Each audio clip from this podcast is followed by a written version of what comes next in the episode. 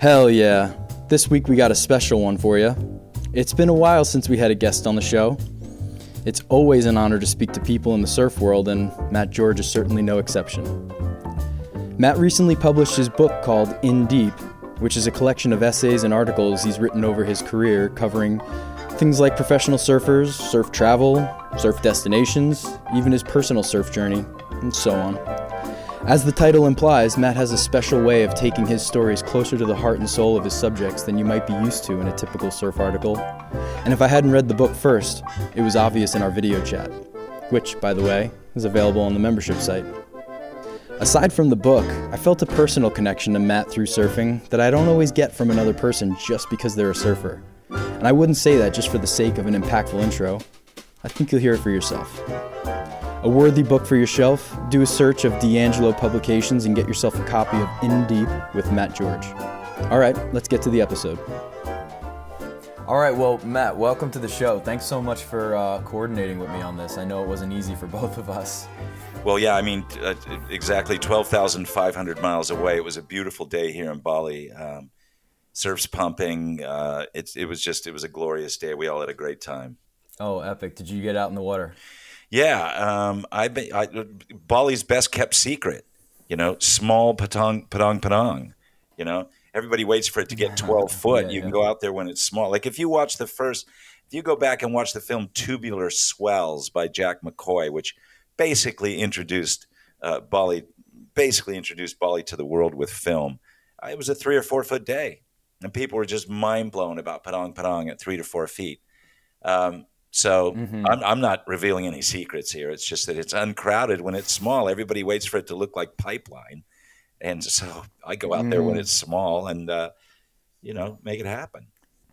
Well, actually, that really resonates with me, and I know it'll resonate with my my listeners too, because that's a common theme that I have. You know, uh, I'm sure you realize, but the Kookcast is all about that beginning stage of surfing, uh-huh. and me and my partner Evan, we really want to honor what surfing was for us, the journey for us was, which was really difficult, mm-hmm. you know. And I'm not old by any means, but I'm old enough that I didn't come from the era of accessible everything, accessible content, accessible equipment, wetsuits. My first get up was, you know, a used board I found that I had been looking for forever that was in my budget, which was like 50 bucks um, a neon wetsuit that my parents got me for Christmas. It was a women's size eight. Fantastic. Um, but it was used and it was in the dive shop. Yeah. So I, you know, piecing it together. Anyway, point being that when I grew up surfing, it was just like whatever it took. Yeah. I, if I saw onshore wind, I was more excited than offshore because I knew there'd at least be some sort of crumble, some little action out there. Sure. And so I've just, you know, now coming along and actually being a surfer that I get to travel and have equipment. I don't I haven't lost that appreciation yet. And uh, basically my message to all my listeners always and my students is you got to get out there when it's small, when it's bad, when it's poor because the best conditions actually are uncrowded. Yes. You know, the, the worst condition is the crowd. Yeah. And everybody has this weird oh, I love that take. mindset that we've all cultivated. I, I, love that take. I love that take. The, the, the worst conditions are when it's perfect because it's so damn crowded. Yeah. You know? Totally. Never heard and that. And it is my most frustrating days in the water. Uh, you know, teaching is when it's green conditions, as Surfline likes to say. Sure. And and we've simplified, you know, the nuance of surfing so much that people are just like green or blue, green or blue. Yeah. And one of my favorite things I overheard this summer. I don't know if you ever saw this account online. It's Overheard in New York. I want to do Overheard at the beach. Um, someone two blocks up at their summer home. I'm walking down to the beach from two or three houses away, and I overhear someone on the porch, just two houses from the beach, go, "Nah, Surfline said it won't be good today." and I just couldn't believe my ears on my way to going to waves sure. that I knew were actually much better than what blue, whatever that means. well, my brother. My, anyway, my, long, my brother, long-winded uh, way of saying I appreciate it. My brother Sam just wrote an essay uh, on that for uh, the Inertia. He wrote uh, an essay about uh, is surfline destroying the Stoke. You know, now mind you, I worked, I, for, I worked for Surfline for many years. You know, still consider myself a team member. I'm, you know, all right. But I tell you what, there's there's something about just getting up in the morning, and whether you're a kid on a skateboard and going a few blocks, or whether you're 100 miles from the beach and loading up and just going.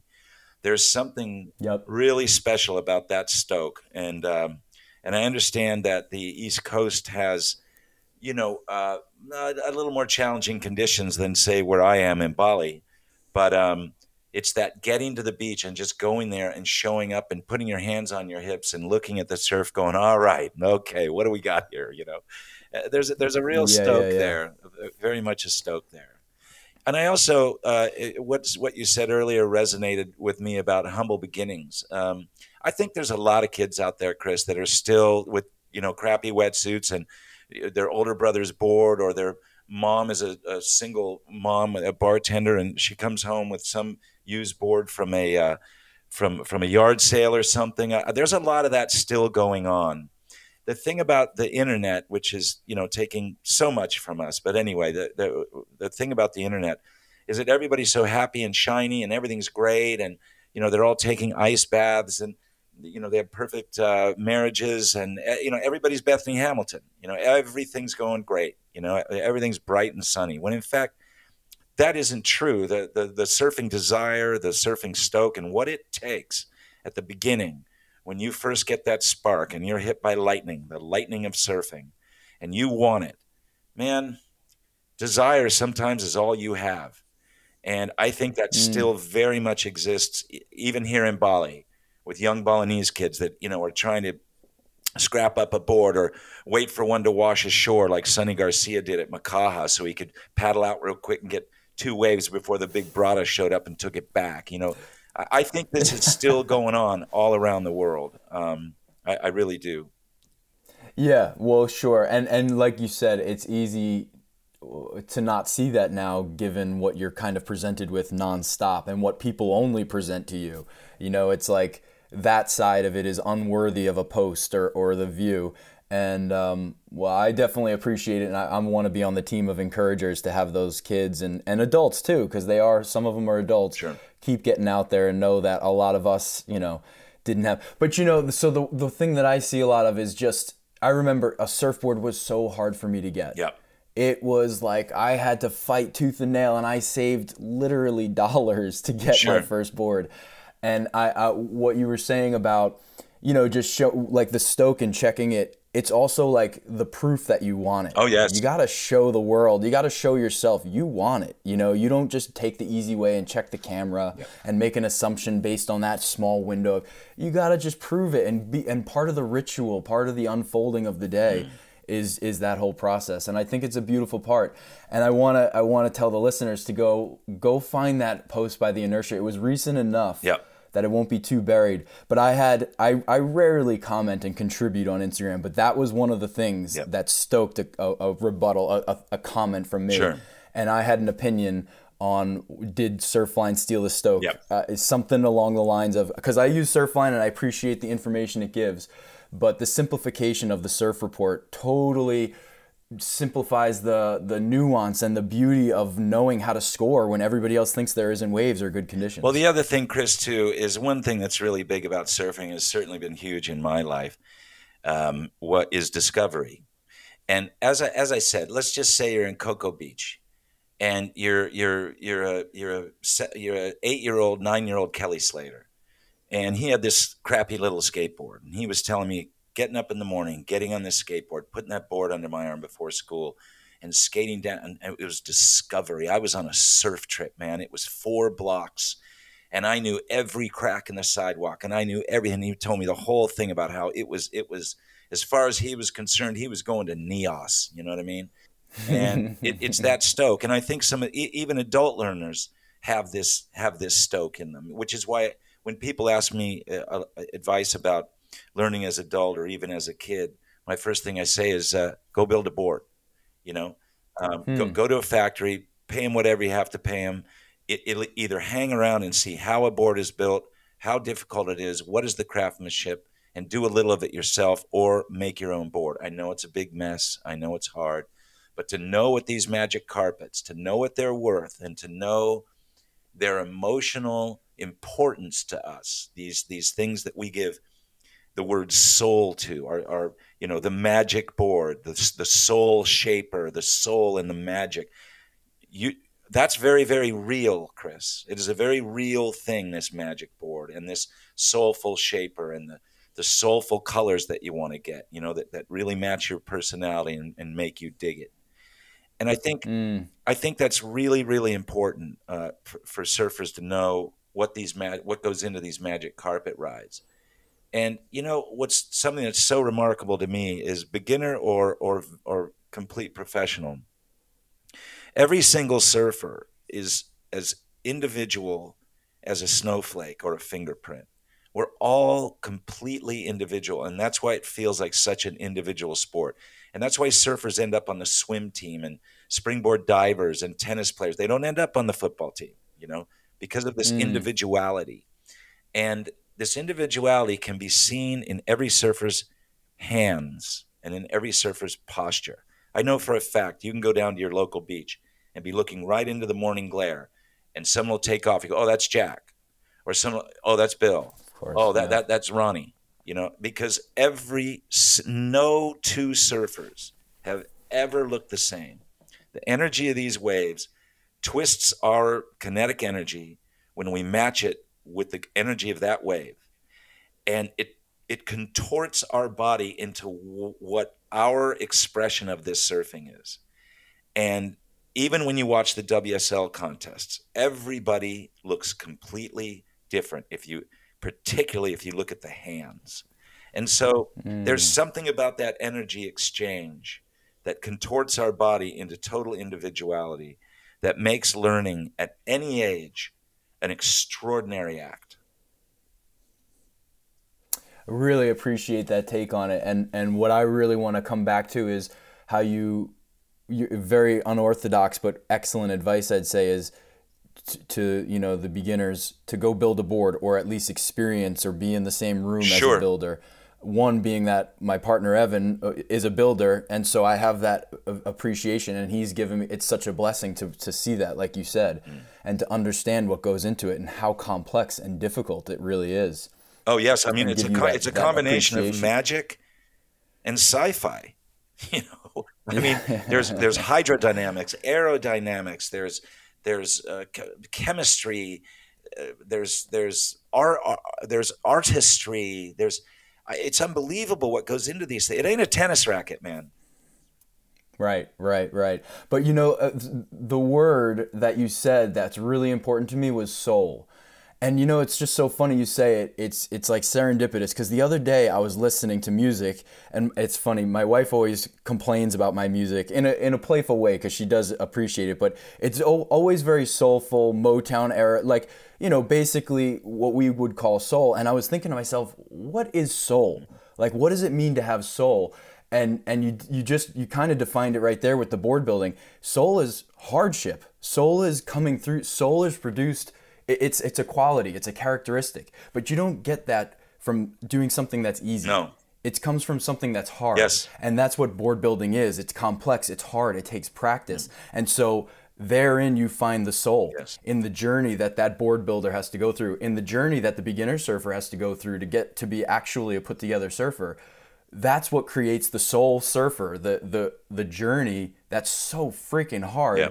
to finally get to a place where you feel like you can look at the ocean, and foresee yourself riding waves and know how to do it and you know the unseen things like the currents and tides affecting yes. how you're positioning but also the physical wave that you can see with your eyes and right and putting that all together that's a that's a long way off from when you begin. Well that's what's so beautiful. And there's that's there, there's this beautiful sorry go ahead there's a beautiful um, there's a beautiful moment. I think we're on the same wavelength. That's why you and i uh, interrupt each other now and then i think it's a positive thing. But here it's like you know, you know you've mastered a foreign language when you can make people laugh in that foreign language. It's the same mm. way with surfing. You know that you're developing your soul when you can say, "Oh, oh yeah, remember that day? You remember that time that we remember when Ronnie and he took off and as soon as you know you get to the point where you can tell a surf story and surf stories are always mm-hmm. told with our hands like surfers cannot tell stories sitting on their hands. Is that that's when you know you're developing soul is when you can say, "Yeah, I remember that day. I couldn't believe it." And so and so, you know, it's a it's a magic moment when you can do that because that's where you you develop your soul and you develop your groove. Um, and you know, I say I say this surfboard building thing. An interesting story. My my brother Sam and I, my father built our first surfboards and we had to build mm. Ourselves. I was uh, eight. My brother was eleven, I think, and um, yeah, and we had to build our own boards. And uh, because we were at Pearl Harbor, and you know we were a Navy family, we were at Pearl Harbor. We had steak juice mm-hmm. resin. We had and we had two color choices, which were International Buoy Red, Navy International Buoy Red, and Navy International Celeste. You know that that sort of green buoy that you see. So those were sure, yeah. so my brother Sam and I, of course, I wanted red, you know, but he was my older. I know where this story is so going. This is hilarious. He's my older brother, so he got red, and I had to get Celeste. And I'll tell you, those boards were dreadful. But by God, we made them ourselves. Mine mine became known as the George Knobtail, and hmm. and I forget what my brother's was, but I'll tell you what, man, they had a lot of soul, a lot of pain in them. You know, a lot of.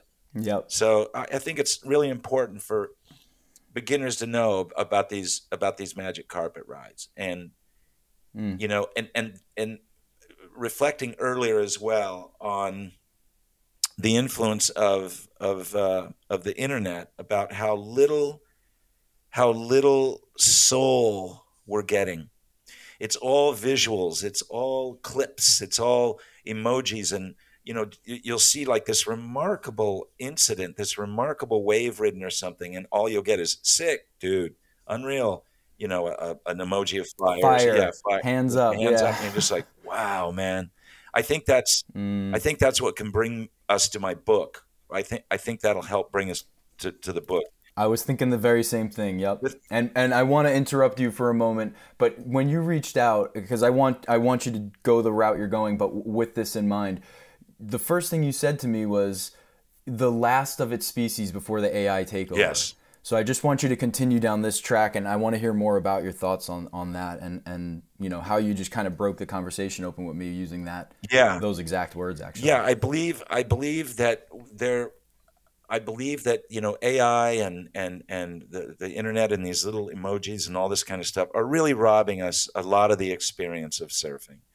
Now, I don't think it's robbing anything of us when we're live and we're there at the beach and we're surfing and we're adventuring, even if you're uh, certainly, certainly if you're a beginner.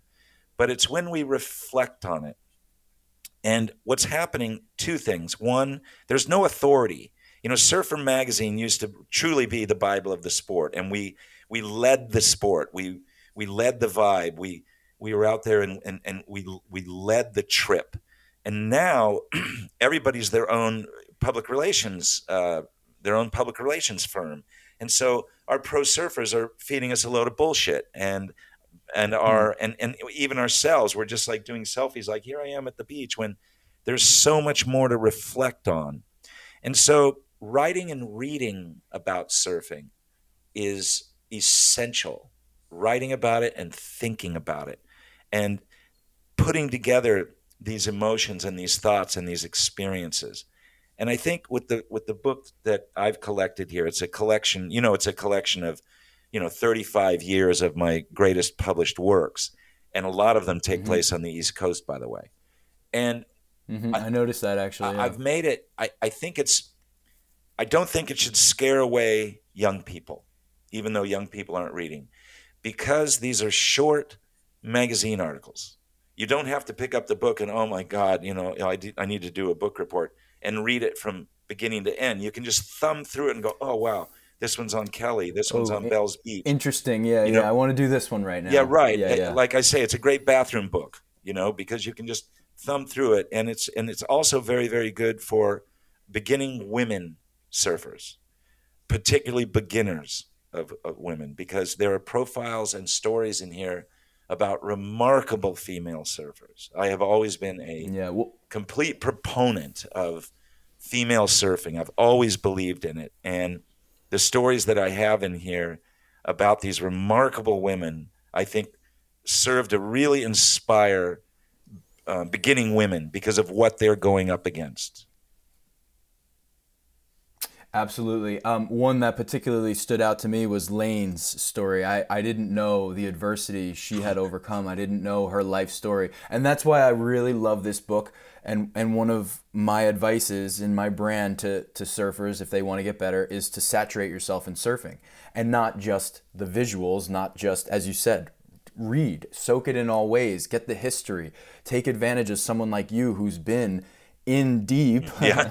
with all these people and and get this background. It's so important you know? It really when you care about something you don't just care about the thing you care about the people who do it. The the and then that meet traces you back to their life story. And then what about their influences? Who do they get influenced by? Now you have a whole other person to to investigate and look into and it takes you down this path that i mean you could look at look at someone like you look at matt warshaw it's a, a career Yes. for you you know the the people who do it and the lives behind it and that's what i really loved about this book was not so much the surfing stories i mean yes i love them but actually the stories of the people Yes. you know like you had these incredible i- encounters kelly slater when he's a grom you went to school with him right I went to in, high in school. that one story I went to high school. I was Kelly. like, what? And- and- and- I'm imagining you standing in high school classroom with these guys. I mean, you kind of paint the picture a little bit, and it's pretty hilarious. It's funny, and, and I, I'm also I, I, I also say at the time I, I was the only guy in the pro tour that had ever slept with Kelly.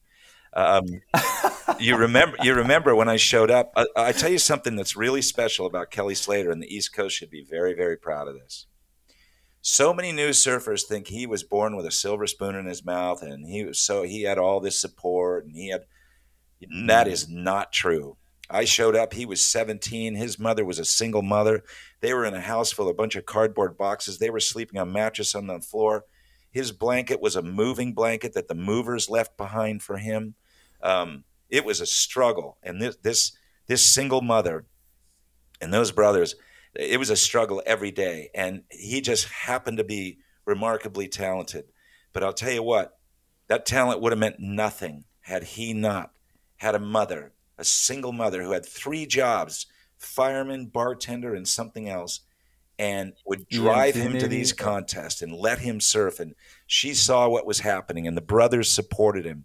And so when I say I'm the only guy that slept with Kelly, is I grew up in a in a in a house with four brothers in one room, very humble background.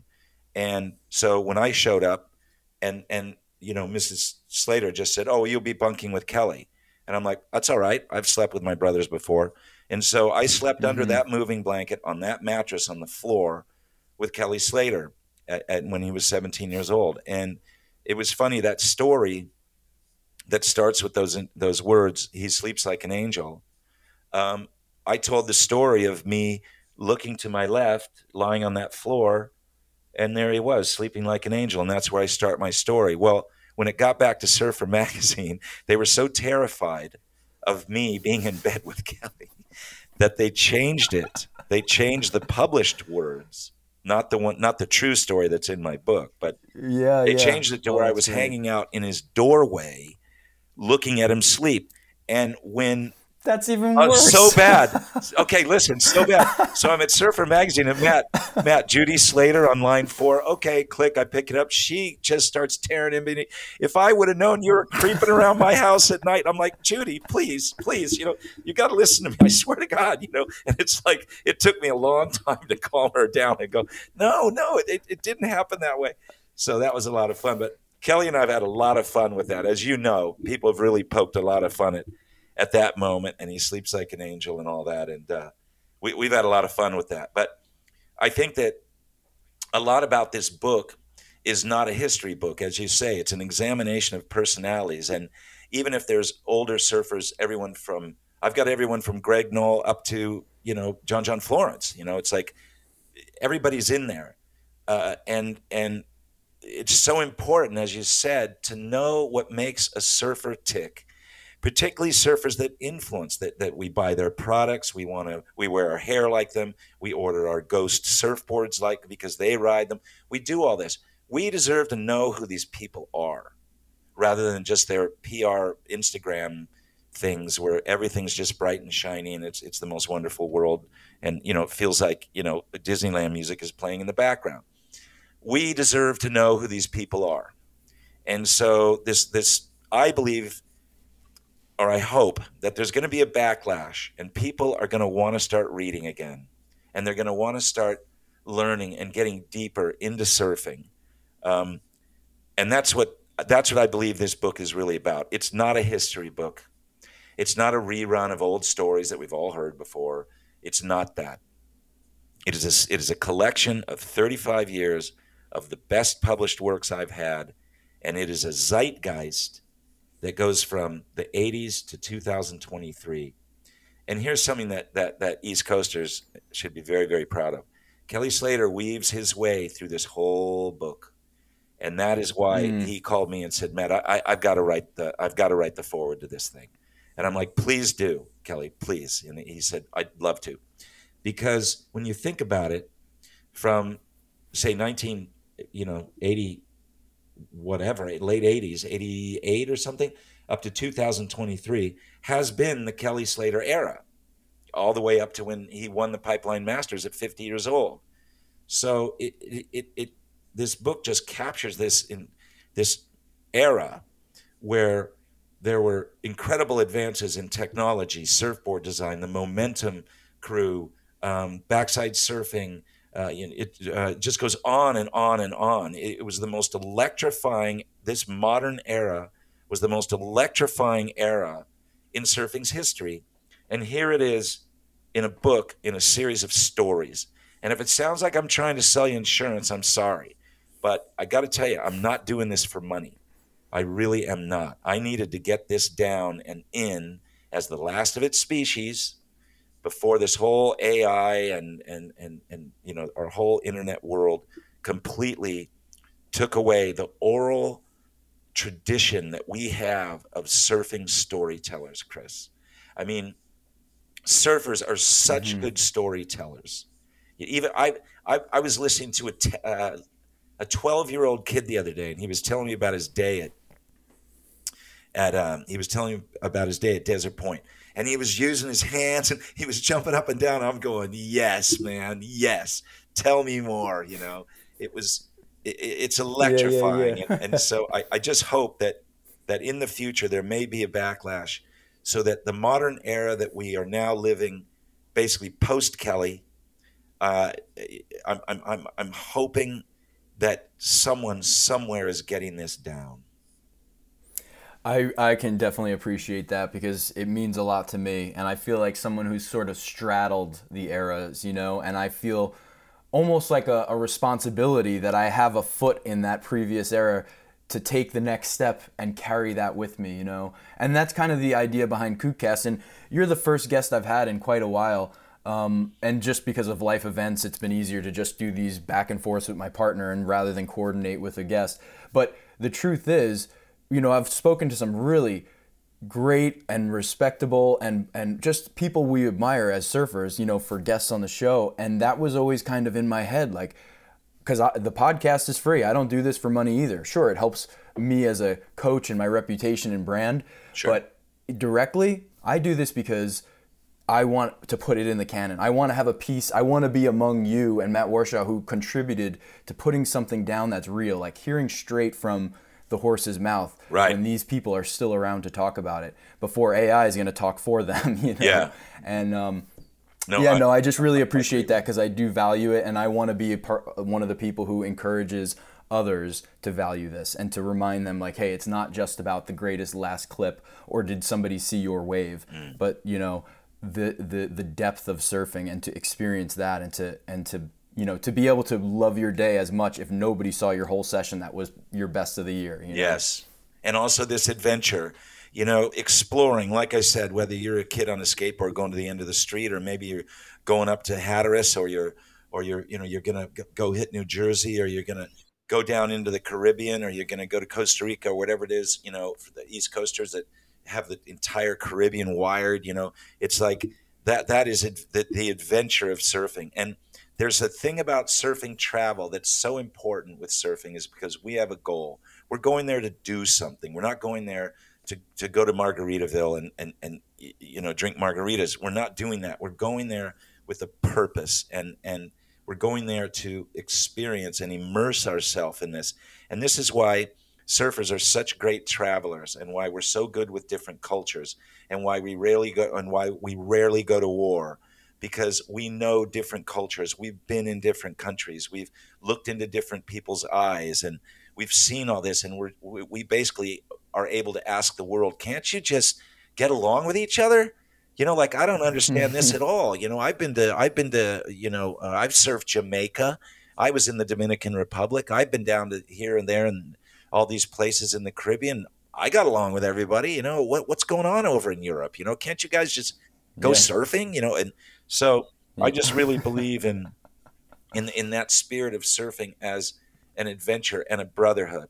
Anywhere you go in the world, anywhere you go, you're going to find surfers you're going to find surfers. I, I, was in Pakistan and there were surfers. You know, it's like hmm. you're going to find them. We belong to a, go, a global tribe. It is a proud tribe. It is a it is a tribe of goodwill and and adventure. And I I just encourage any of your young listeners out there to keep pushing, keep adventuring, keep going on trips, keep dreaming about it, keep doing these things. You know um, I think it was pretty incredible in in the Kelly Slater feature that I did when he was 17 years old. When I asked him, "What are you going to do if you make a lot of money?" and he said, "I don't know, build a wave pool, build a wave pool for me and my friends."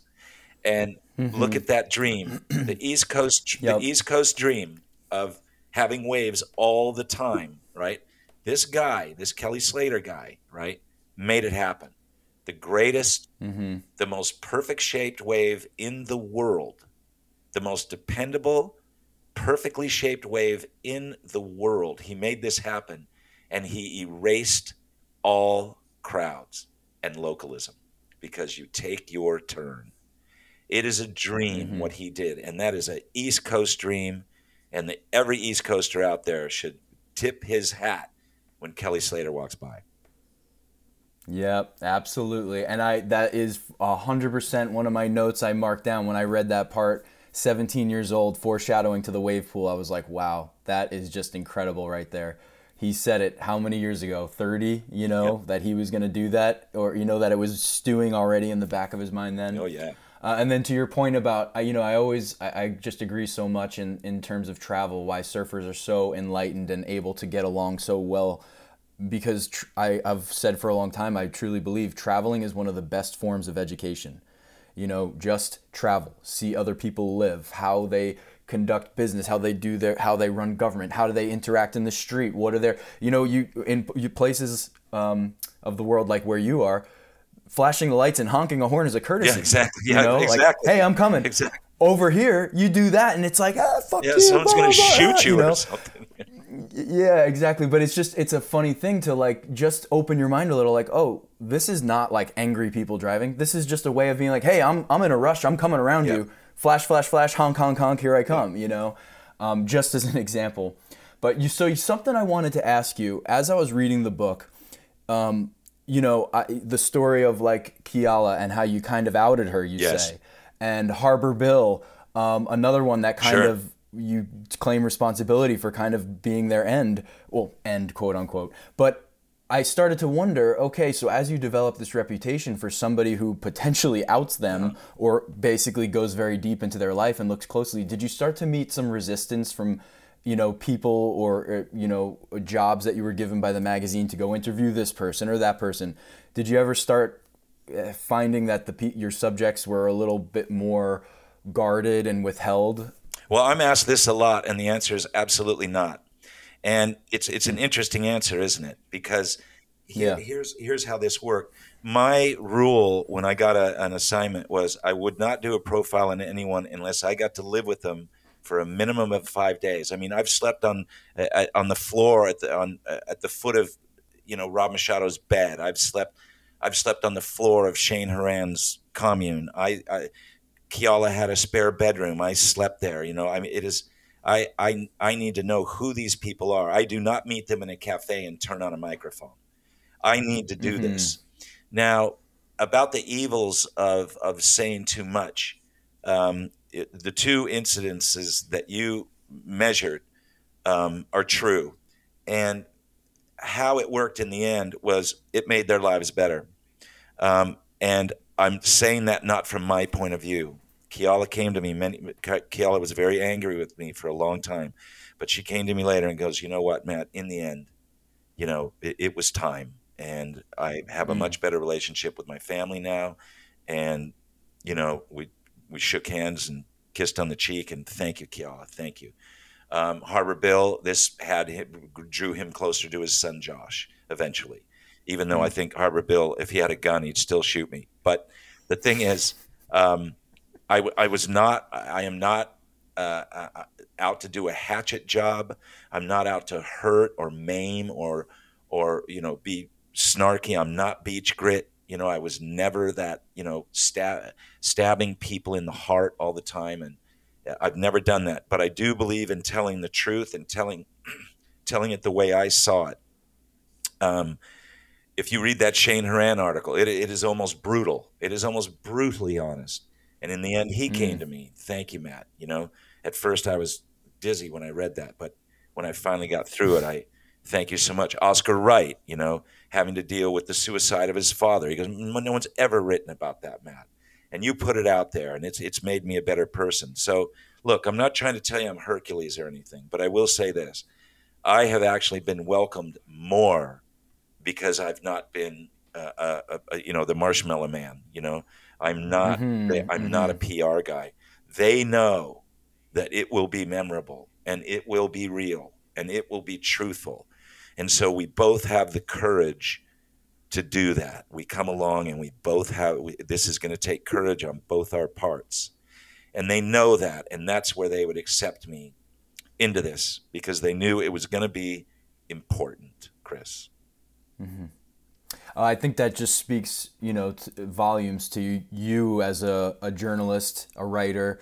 You know that people saw it that way because that was for sure one of my questions, and I don't, I, I didn't know that that was asked of you before because I actually deliberately make an effort not to do too much research. And you know i don't want to hear your other interviews. Sure. i want it to have its own organic spin so forgive me if that's an overlapping question but um, oh no not at all. I'm just saying i'm at, in, in my life not on podcasts oh, or anything. No, I'm just yeah, saying in my life, people go, Jesus, Matt, doesn't anyone want to like punch you in the mouth? And I'm like, yeah, they do, but they don't, you know, because we come together, you know, it's, that's how it is. I've, uh, I've never been called an asshole in my life. well, that's, that's great. And, um, so okay, now I, I, I want to take a slight little uh, merge onto a different tact right now. You know, I always consider how I'm going to start an episode. That for me is always the hardest part because you know, getting initiating a conversation from nothing, especially with someone like you I've never met before and only exchanged emails, to this organic, free flowing conversation is always the tricky one. So I'm always ready with my own vulnerable story to kind of kick it off if I sense there's a little rough starting. And for me, that actually is connected to what for you might be a little more cringy. I don't know, I don't want to speak for you, but In God's Hands. Sure. That was released in 97. And that was a time 98. Oh, forgive me. Um, so 98. So I was 11 years old. Mm. Okay? And again, this is there's oh I guess the internet is a thing, but I remember uh, and going back to Kelly Slater being at someone's house and just typing in Kelly Slater into the internet and just to see pictures of surfing, yep. you know, trying so desperately to get content. Anyway, you know, the only resources I had to get content was the library and movie theaters. Sure. You know, there was really there was I didn't know how, not at 11 years old, how to seek out a book, a video, a something. How do I see more surfing? How do I get more of this? So, 11 years old, In God's Hands comes out, and you know how Hollywood knows how to just make it so dramatic and just, man, I was a sucker for it. When that came out, or I saw the previews, I was like, oh, I gotta see mm. this. You know, Shane Dorian, I didn't know who you were at the time, but this guy, and you know what really stood out to me? A lot of things, of course, the training, but there's a, a, a line that you say. You were like, I'm going to paddle into one of those monsters with my bare fucking hands. And that has stuck with me in a, in a very subconscious way until you reached out and I started looking into some of the work and reading the book and realizing, like, wait a minute, this is that guy and that this is the character in in god's hands that i remember being like jaw open eyes wide yeah. watching you and being such admir- and being like that's the kind of surfer i want to be like kind of ballsy kind of like aggro like no don't tow me in i'm gonna paddle yeah. in you know like yeah i'll get maybe one or two waves instead of your 10 or 20 but i'm gonna do it with my bare fucking hands yeah. and it just was so impactful to me you know and it it believe it or not, Shane Dorian had a big impact on me too because he was the opposite. Yes. Very calm, cool. Uh, let's take it as it comes. Still aggressive, but a different approach. And both of those two personalities as characters in the movie in a Hollywood production about surfing mm. really struck me. And it was an important time you know, in my life because I was looking for any surf content possible. So for me, like I, I, I, didn't want to speak for you, but I felt like maybe In God's Hands is more on the cringe side for you of your life's work. Mm-hmm. But for me, it was like an important little stepping stone that you know just kept me going a little longer with something to hold on to. Well, I, will um, tell you right away that I am filled with pride of what we did within God's hands. It is I have never oh, it wonderful. has never made me cringe ever. Hmm. Has it angered me? Sure. I wrote the script. Um, I'm actually writing a book right now about the whole in God's hand story because it's absolutely hilarious. It is a hilarious story that, that behind the scenes, and I could tell you hmm. so many of these funny things that happen. But I'll tell you why I'm proud of it. My friends Shane Dorian, Matty Liu, and I, and the whole Maui crew, and the great Brian Keaulana, and all these guys, we made a movie we made a Hollywood movie. And here's how we made it. When they came to me and said, Matt, you got to write this thing, I said, you bet. And when they when they said, what what can we what's the best thing we can do? And I said, forget about good acting, forget about it. I said, what yeah. we need. I said, what we need is great surfing. So get a director that can make us act good enough because there's a lot of bad acting out there, right, in memorable movies. But we need the surfing to be sincere and we would do a scene like when when we were at Pe'ahi, when we were at Jaws, and it's just thundering out there, and we'd do a scene, and then 20 minutes later, we're out in the lineup just going, "Holy shit," you know. And and it was Shane Dorian's first time out there in the giant waves, and certainly mine. And um and and and of course Matty Liu, who was to him it was easy. But anyway, what I'm mm-hmm. trying to tell you is I'm filled with pride about that movie because of what we what we surfers achieved with the sincerity Yes, Hollywood destroyed my script. Yes, of course. My script was originally based on Homer's Odyssey. Um, I just followed Homer's Odyssey, the, the, the hero's voyage, the hero's journey, the whole thing. And they just screwed it all up. And that's oh, fine. Wow. That didn't matter. If you watch that movie again and you just, I don't know, fast forward past the boring parts, everything is absolutely fantastic. And the, and, and, and the acting is fun. And we were into it. And the Bali sequences and that hilarious boxing scene that I can just tell you very quickly. It was down at Jimbaran Bay here, and it's based on a true story about what happened to me where I had to box for money. But anyway, listen. So here we are, and we're down there, and we've set up this thing right on the beach, this little like arena, and the local people that we asked to come in through the language barrier, they thought that these two white guys were going to really fight. They thought we were mad at each other over a woman and that we are going to beat the shit out of each other. So we thought maybe, you know, 10 to 20 people that we hired, you know, extras, you know, and, and use the camera angles to make it look like a lot of people. 500 people showed up and started betting on us. Oh my goodness. Okay, for real. and it got bad. And it got bad. And then when I when I started to cheat with the when I got the red pepper and rubbed it in his eyes, my God, there was a riot and I had to be I I had to be escorted by security to the parking lot and taken away. They were going to tear me apart. You cheater, you cheater. You know, I mean, all these hilarious stories happen, and it was really wild. You know, and I'll tell you tell you one more thing I'm really proud of. There's a lot of very um, there's a lot of prescient lines in that movie. There's a lot of really beautiful surfing lines. You know, especially the ones that Shane speaks. There's some really beautiful stuff, mm. and one of the things that was really really beautiful that day at that day at Jaws is is that we in that movie Mickey who, who loses his life in, in, in that in that big day predicts that the Shane Dorian character is going to someday paddle into these waves by hand. He says, It can be done, you know.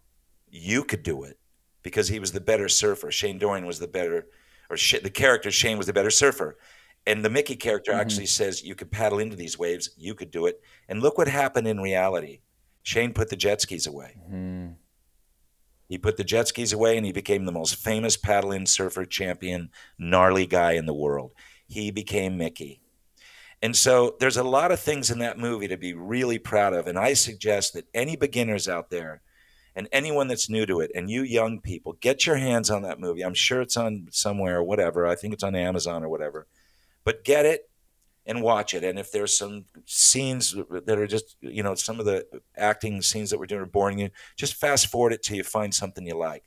Because there is a lot, there is a lot in there that is sincere and true and we did all our own surfing in that thing.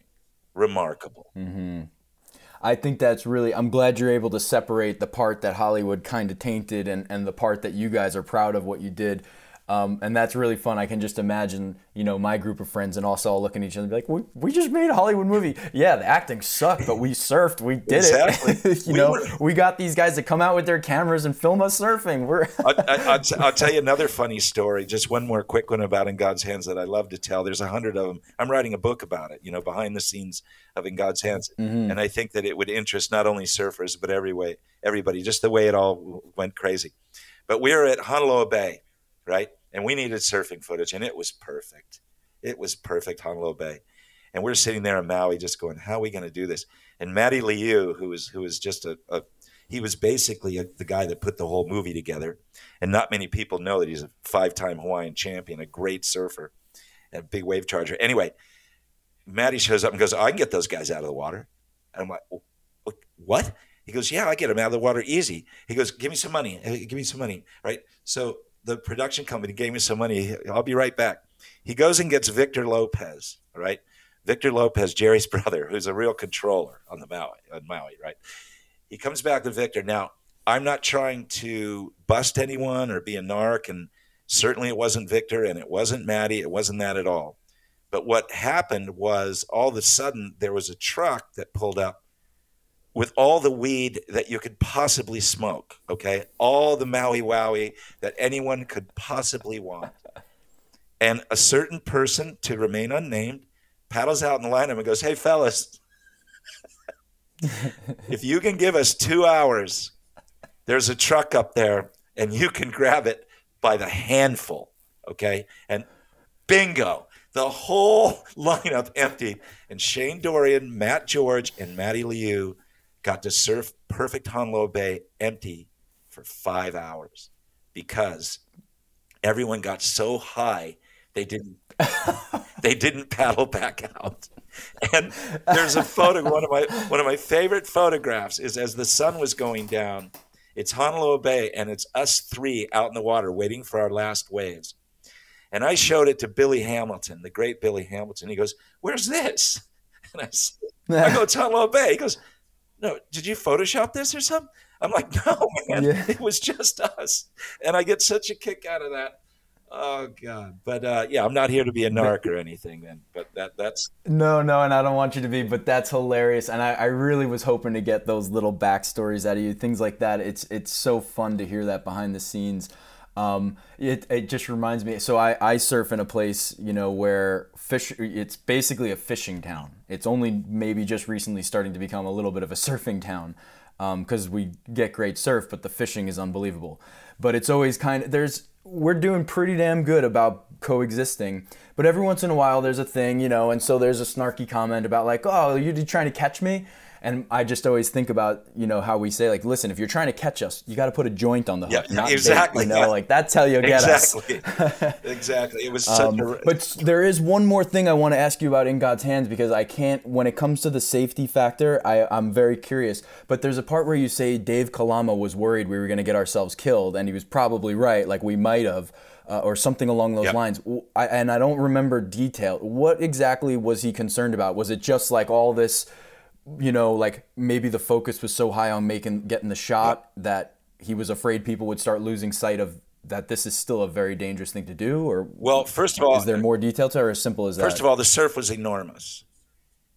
Mm-hmm. and it was one of the biggest days ever that, that we did that footage. And, and we did all those wipeouts and we did all that at jaws that those two days and Brian Keaulana and and and uh, Dave Kalama are very very safety minded, and these guys had it all wired. And all of a sudden, we've got we got Hollywood cameramen out there in boats and stuff that can't even swim. And you got to remember, right? You got to remember There were no vests back then.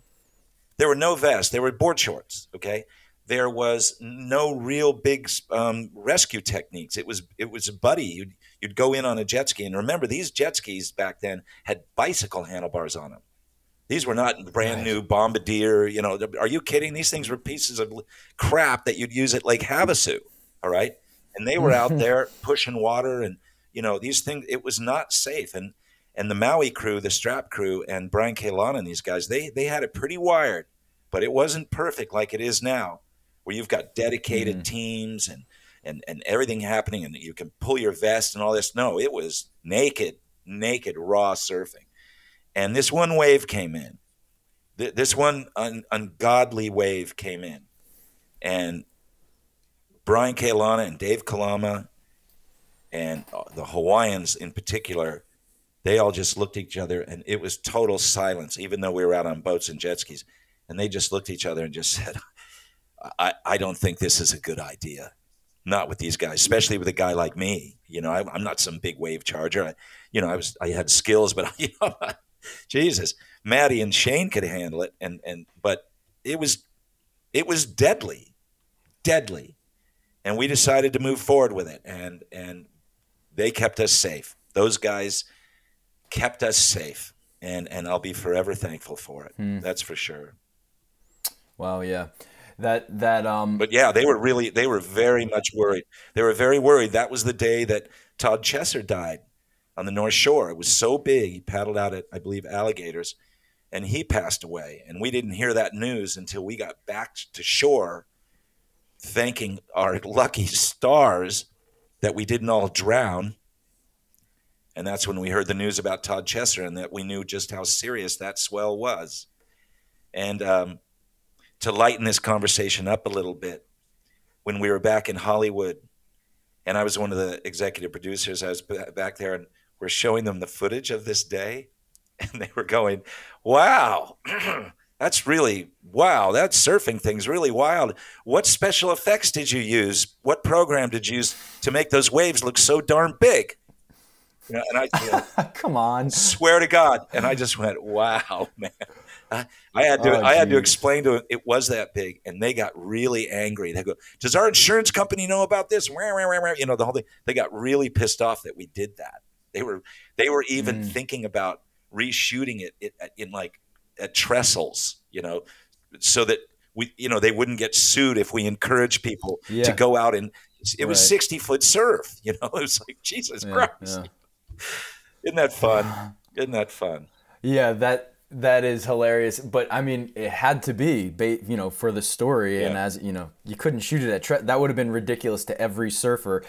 Just like you said, how important it was to to have the authentic, genuine surfing. It would have been disingenuous at trestles because that's every surfer would know like that's not the feat that the story was after. Yeah. You know. So, but that's of course uh, there's other things to consider when it's not truly a surf journey. It's it's a movie that you're making, and there's liabilities involved, and you yeah. know people who don't want to get sued. And it was a real, it was um, a real, you know, Chris, it was a real genesis um, of of to, of the whole tow and surfing scene because even though these guys, the experts, the Laird, the, the, the great Laird Hamilton and and and Dave Kalama and all these great men that that, that you know completely pioneered that pioneered the whole thing even though they had it all wired and all that. Um, this was the beginning of thinking about safety, rescues, teams. Uh, how are we going to do this? How are we going to push this into the next level? How are we going to coexist with the paddling guys?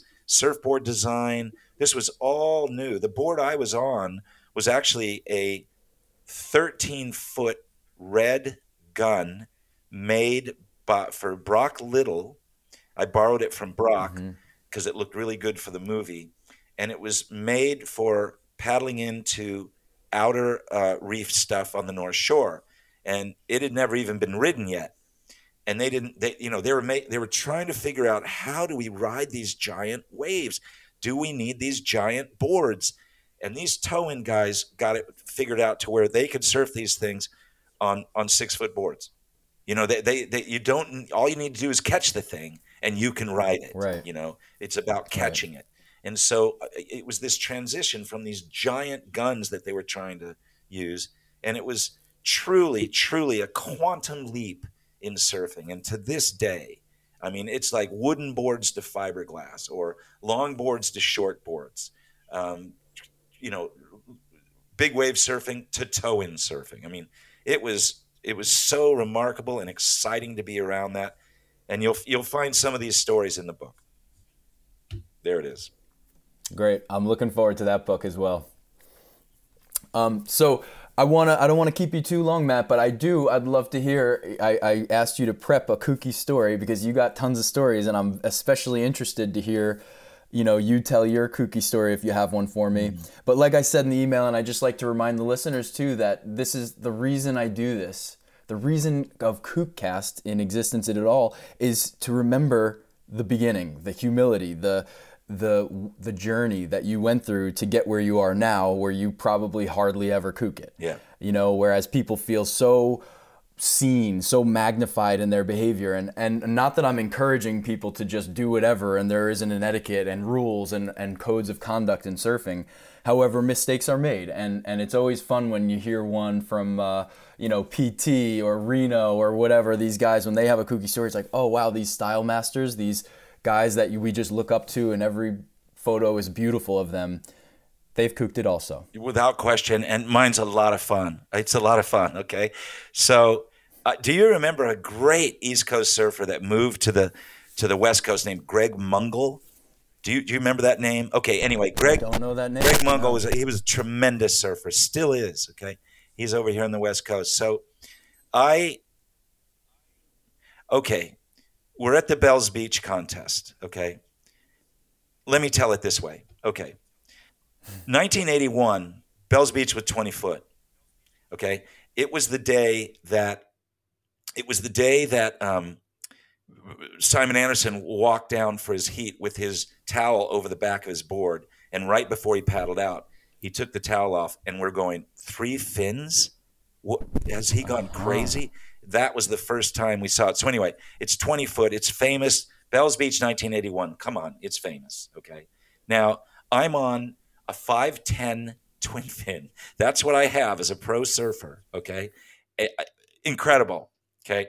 Uh, my heat comes up. Okay. I am literally urinating in my pants at this point, just going, I do not, this is stupid. I don't, okay. So and this this actually was the day before the the giant day. It was like 15 foot. Okay, so anyway, I paddle out and I'm like, if I can just sit here for 35 minutes without catching a wave, maybe no one will notice, you know? Okay, I'm on my little five, maybe no one will notice. This will be great, you know? So I'm out in the heat with like, I don't know, Mark Price and somebody else, I think it was Richard Cram or something. And we're out there and I'm like, oh, this is great. And I'm just I'm, I'm just going over these giant waves, thinking about how am I going to get in and how happy I'm going to be when that heat horn blows. So 30 minutes go by, and we hear over the microphone, uh, competitors, competitors, uh, due to uh, lack of waves ridden, we're extending this heat another 35 minutes. so I'm like, what? I want to go in, you know. I want to get out of here, floating around on my little 510. And I tell you what, I paddled over in between sets and took off in what people would consider a shoulder.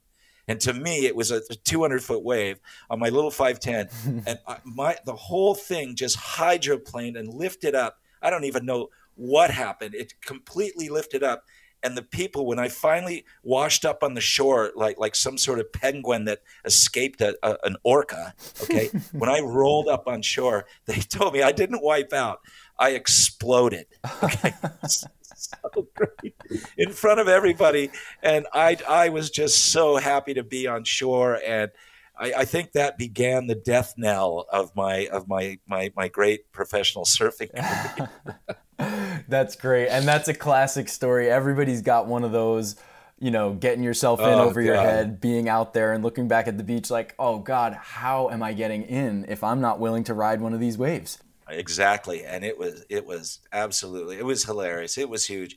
That mor- the morning eh, people were writing messages to their mother if I don't make it. You know, I mean, it was a great, glorious day. Just I'm sure it's on. Um, I'm sure it's on YouTube or whatever. Just look up 1981 Bells Beach, and uh, you'll you'll see you'll see something pretty special.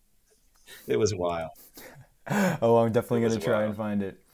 Well, Matt, thank you so much for coordinating with me on this. I really had a, a, a just a, it was an honor to to be able to hear straight from you and like i said i really have a high value and, and care and for you know put being a part of you right. know the recording you know recording these things before it starts getting weird and you know we're just listening to computers talk about what they've compiled from scratching yes. the internet well i understand it's this organic nature of surfing and these organic stories that happen every day i mean surfers they have a story about every time they go to the beach. It's a story, you know, and we're storytellers. And to keep this legacy going, Chris, you know, through through podcast or books or or just talking to each other and, and having a good time at a party and sinking a beer and going, all right, man, 10 foot, and there I was, you know, like this, this is, this is us. It's our tribe. We are storytellers. And I, I would just like to encourage all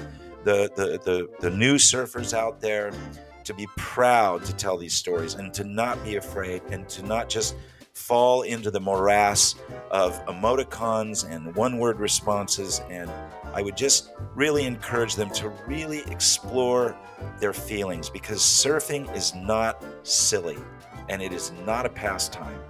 It is a passion, and passion comes in waves.